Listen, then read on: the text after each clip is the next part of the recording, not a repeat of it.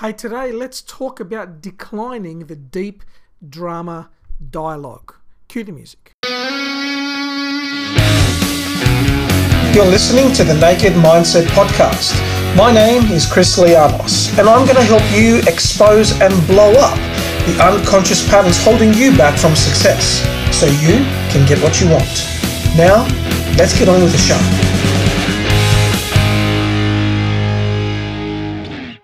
Welcome to another episode of the Naked Mindset Podcast. My name is Chris Lianos. If you don't know who I am, I am the author of Finding Zero, a practical guide for manifesting your abundance. I'm the creator of the Wizard Arises and Wizard Unleashed events.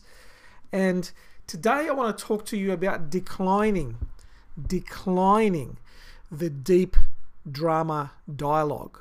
Declining the deep drama dialogue. Now, what do I mean by this? We're going through a, a difficult time at the moment as a planet, not as a country, not as a suburb, not as a community, but as a world, as a planet. We're going through a difficult time right now as we move through the challenges and the difficulties and the the ups and downs that we're going to have around this coronavirus situation and you know this is something that nobody could really have predicted. Um, I know there are people out there saying yes, they predicted it and so forth, but I, I think that you know we can all you know predict things, but I don't think anybody really expected it to be quite like this, and that poses some interesting challenges for us in the space of the personal development world. And if you're listening to this blog and you've been following, uh, listening to this podcast, and you've been following my work for a while, um, you know that a lot of what I talk about and a lot of what is important to me is about us having management of our information sources, management of how we deal with the inputs. Because the inputs that we're having, the way that we're processing information, is going to determine how we respond to things and is going to be a big determination about how we deal with the situations as they unfold. Now, we know that the the mind, the brain can't process all the information that is available. It just can't do that. In fact, you know, the the latest research indicates that we're processing, we're receiving about 11 million bits of information per second, and we're processing approximately 134 of those bits, and the rest of it we're deleting, we're distorting, we're generalizing, so that we can actually function because if we processed all 11 million bits of information, if we processed the feel of the temperature or the feel of the socks that we're wearing or the feel of the air on our skin or the sounds of all the different sounds around us, well, we, we wouldn't be able to function. We'd be in overload. So our brain is designed to delete, distort, and generalize information. And the question then becomes what does it dis- what does it delete? What did it, does it distort and what does it generalize? What do we remain totally aware of? Because if we use the principle of distort delete and generalize information then we're doing that to over 99% of what we would call reality. We are distorting deleting and generalizing information that makes up our reality but we are just not aware of it because it's not our focus and this is where our focus becomes absolutely critical because what we focus on is the instructions that our brain is receiving about what it should give us more of, what it should keep in our focus. So the 134 bits that are left over, that piece of information that you are consciously aware of, is determined by your focus by your focus. The part of your brain called the reticular activating system that's that's deep in, in, in the brain designed to make sure that you notice what you are focusing on so that you can survive. The brain wants you to survive. Right? The brain is not designed to make us happy, it's designed to keep us safe. Therefore, anything that poses a risk to us is brought into very vivid focus. And of course, right now we're dealing with lots of uncertainty and lots of risk and um, lots of changes, and that by its nature creates a feeling of being unsafe. And so, therefore, our focus right now must be very carefully tailored to keep us educated, but at the same time, to keep us also looking at the positives, to keep us also looking at what is going well. Um, and that's equally important. You know, we, we have to remind ourselves that love is what gets us through things. And, you know, when we come through this situation, and we will come through this situation, the question we're going to ask ourselves is how did I come through that? Did I live up to the standards that I have of myself? Was I a good person? Was I a better person? Did I use this situation to be a better person? Or did I allow it to knock me backwards and make me into a fearful person that didn't think of other people, that put myself first in all things and just didn't care about anybody else? And these are the the the the repercussions of our actions right now. You know, we're going to get through this and then we're going to look back upon ourselves. And in hindsight, we're going to say, oh, yeah, look, we got through this and I wish I'd behaved differently. Or, or it's going to be, hey, you know what, I was a beacon of love, of hope, of positivity. Um, in, in a time where it's easy to be fearful, I put a positive message out there to my family, my friends. I, I did what I could to help. And this is where it's so important that we make sure that we're declining the deep drama dialogue. Because everybody out there right now, this is this is the conversation, right? This is the conversation that's going on. This is 99% of what you're going to hear in the news. This is 99% of the conversations you're going to have. This is 99% of the inputs you're going to see you're going to see shelves being empty. You're going to see people panicking. You're going to see discord because this is what we experience around these times. And yet we now have a choice of how we respond to those situations. We have to keep the drama dialogue, the deep drama dialogue, to a minimum. There's no point in getting caught up in conspiracy theories. There's no point in getting caught up in the in in messaging that is not positive. There is no point in getting caught up in in lies about what's going on. And you know, I I had some some messaging sent to me recently that proclaimed that you know it was insider government information that had been leaked and proclaimed that something was going to happen today. And of course when the government came out and, and talked about what they were going to talk about uh, well they, they didn't do this huge lockdown in sydney that everybody was so frightened of.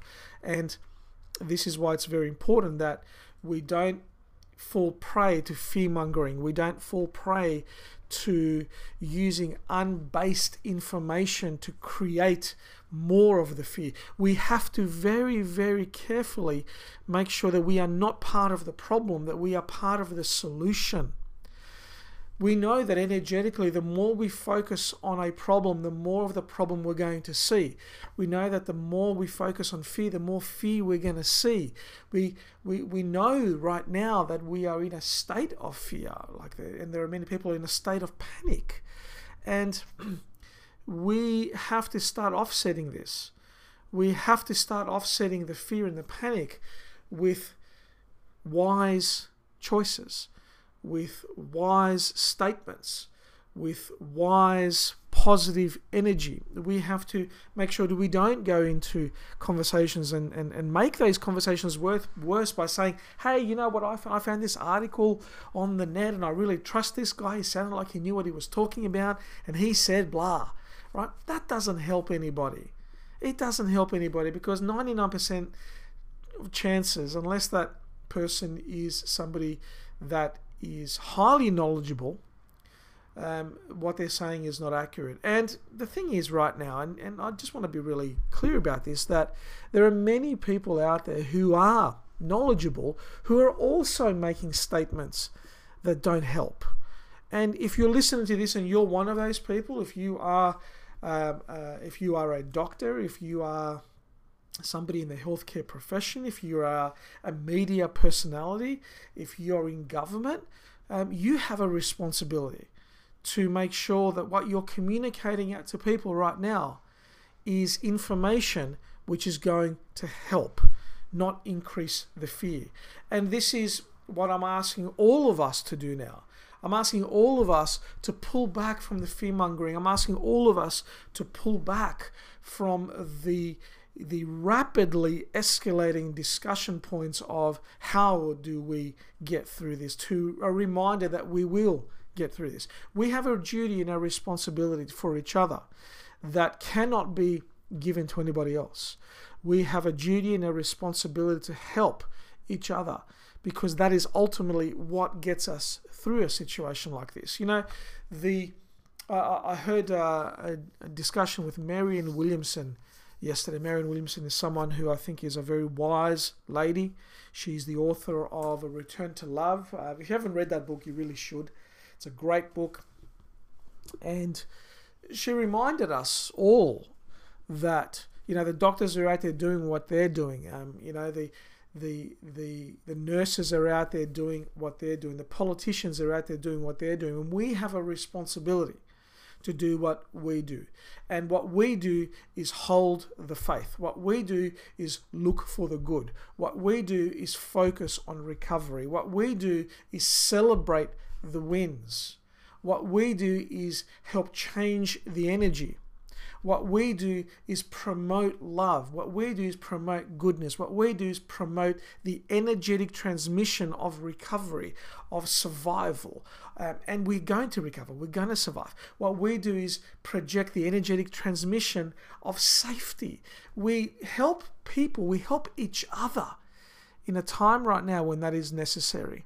And I just want to say a huge thank you to all the people who are working through this situation um, the doctors, obviously, the nurses, the emergency personnel, but also the people in supermarkets who are stocking the shelves at two o'clock in the morning so that when we go and buy hand soap, it's there.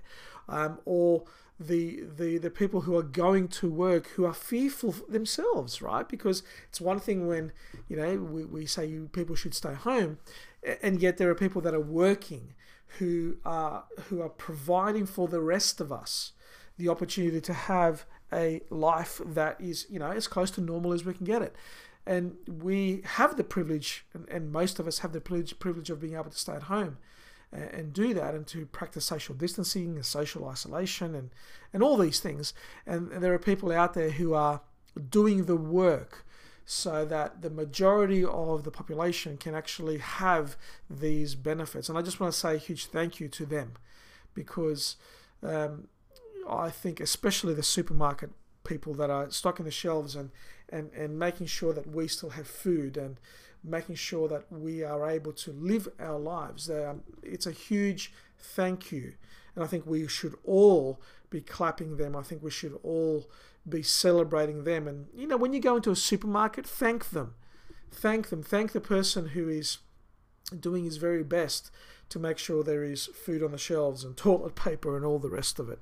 Because, um, you know what, they're, they're, going to be very easily forgotten in these, in these situations. So, I, I want to leave you with a thought that we get a choice right now. We, we get a choice as to how we respond to this situation. Um, we can't control the situation.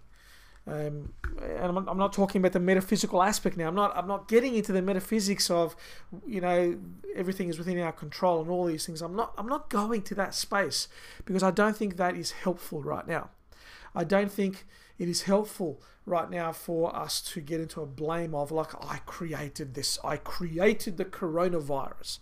Right? No, no. I, I just don't think it's helpful to go there. What I think it is very helpful right now is to focus on how we respond to this. This is the cause and effect equation.